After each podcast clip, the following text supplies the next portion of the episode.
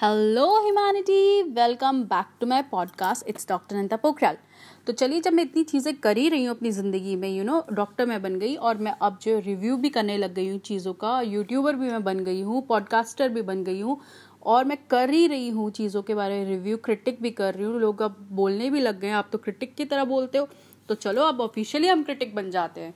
तो जी हाँ, इस बार बिग बॉस चौदह से मैं ऑफिशियली अपने आप को क्रिटिक डिक्लेयर करती हूँ और मैं बिग बॉस का, फिल्म्स का रिव्यू एंड क्रिटिक दोनों करूँगी।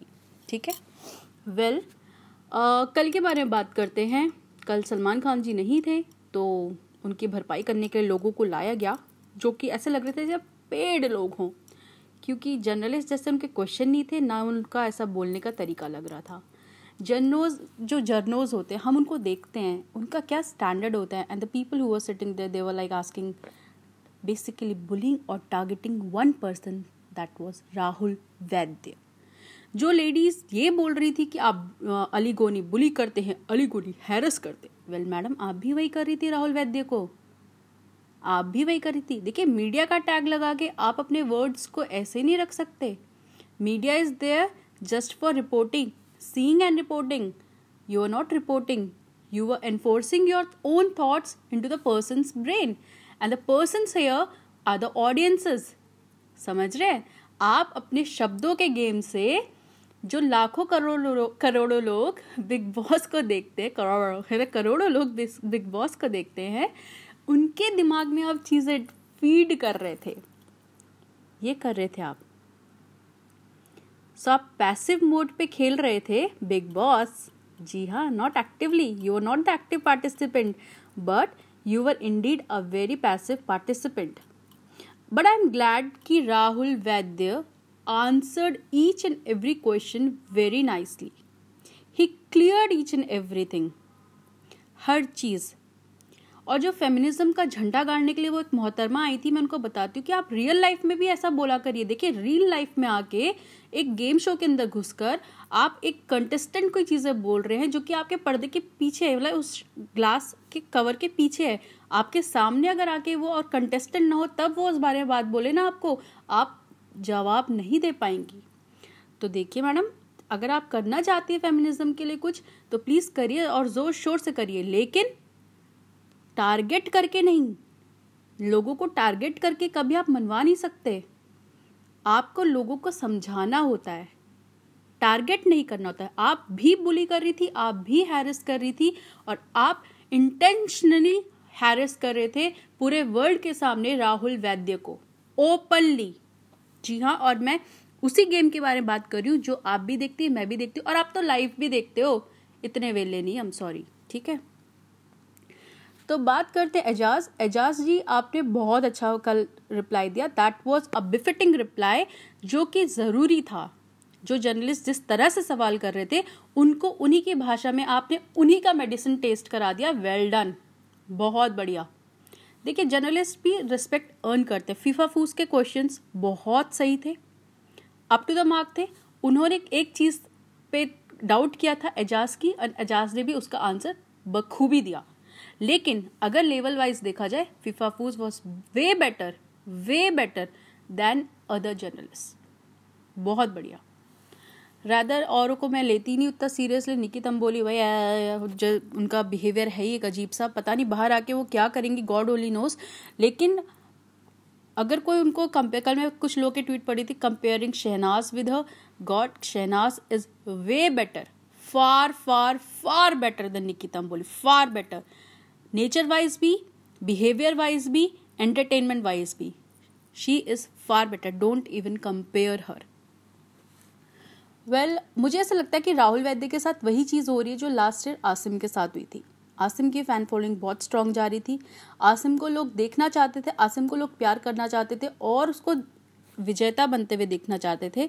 लेकिन क्योंकि आ, सिद्धार्थ कलर्स का फेस थे तो ऑब्वियसली, और शहनाज के साथ मिलके उनका फैंडम ही अलग हो गया, बहुत ही अलग हो गया।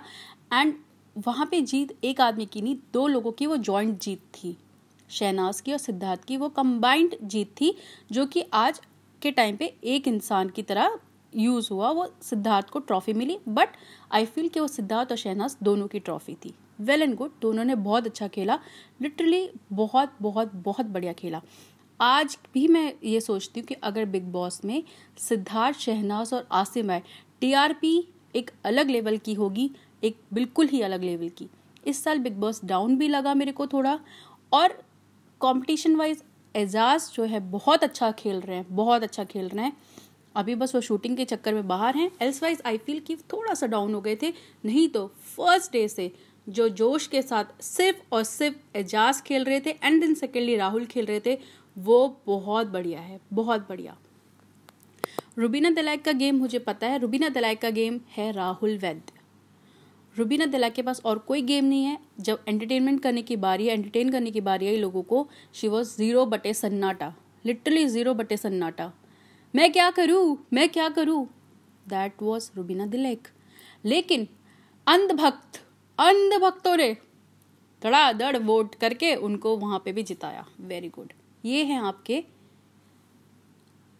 वो हीरोज़ जिनको आप पसंद करते हैं, जो अपने हस्बैंड की बेइज्जती करते हैं, जो प्यार की परिभाषा ही बदल देते हैं बिग बॉस में आके, जो इतना दिखाते हैं कि वो इतने सुपीरियर हैं आपसे कि आप रियल लाइफ में उनको झेल नहीं सकते, उनको आप लोग जिता देते हैं। हमेशा याद रखिए, जो किरदार निभाते हैं उससे किसी पर्सन को जज मत करिए। वो किरदार कैमरे के लिए होता है, वो किरदार वो होता है जो उनको स्क्रिप्ट के दौरान सिखाया जाता है, वो किरदार वो होता है जो एडिटिंग के बाद आपको दिखाया जाता है, वो किरदार वो होता है जो कि एक नकाब है, लेकिन उस नकाब के पीछे जो इंसान है उसको देखिए। बिग बॉस में आपको वो दिखा रहे हैं। प्लीज़ ब्लाइंडली लोगों को मत जिताइए, इससे बिग बॉस को ही एक यू नो क्रेडिबिलिटी का नुकसान होता है। क्रेडिबल पर्सन को जिताइए, चाहे वो राखी सावंत ही हो आपके हिसाब से, चाहे वो राखी सावंत हो, लेकिन एक क्रेडिबल पर्सन को जीतना चाहिए। राहुल वैद्य को टारगेट करने का जो है मेरे को कल कुछ समझ नहीं आया। और रुबीना दिलैक, प्लीज़ जब कोई दूसरा बोलता है यार उसकी थोड़े रिस्पेक्ट किया करो। आपके फेसेस देख के ऐसे लग रहा था जैसे कि मेरा नीस करता है ना, मेरा नीस और नेफ्यू वो लोग करते हैं, जैसे छोटे छोटे हैं दोनों की दोनों वो करते हैं, उस तरह क्या मुँह बना रही थी। Come on, you are thirty plus, थोड़ा तो अपने अंदर मैच्योरिटी लेवल लाओ, थोड़ा तो अपना ईगो कम करो। And Abhinav, thank God my husband is not like you, thank you, thank God. Wife को हर जगह सपोर्ट करने की आपने ज़रूर वो अग्नि के फेरे लेते हुए बोला होगा मैं सपोर्ट करूँगा, लेकिन गलत में भी आप सपोर्ट करते हैं, वो बहुत गलत है। और आप निक्की को भी गलत में सपोर्ट करते हैं क्योंकि वो आपके साथ है, वो भी गलत है, क्योंकि वो आप एक बच्ची का आगे जो कैरियर है उसमें भी आप गलती कर रहे हैं, उसको गलत सिखा रहे हैं, क्योंकि वो जो सीखेगी वैसा ही वो आगे करेगी। तो अभी वो आपके चरणों में, तो आप उसके गुरु हैं, तो आप गलत सिखाएंगे, वो गलत सीखेगी, आगे चल के वैसे ही एग्जीक्यूट करेगी। आपका कैरियर तो जितना बनना था बन गया, दूसरे का कैरियर हो गया तबाह स्वाहा। तो आप भी लिखिए, बताइए कि आपका बिग बॉस के बारे में क्या कहना है, आप किसको देखते विनर के तौर पे।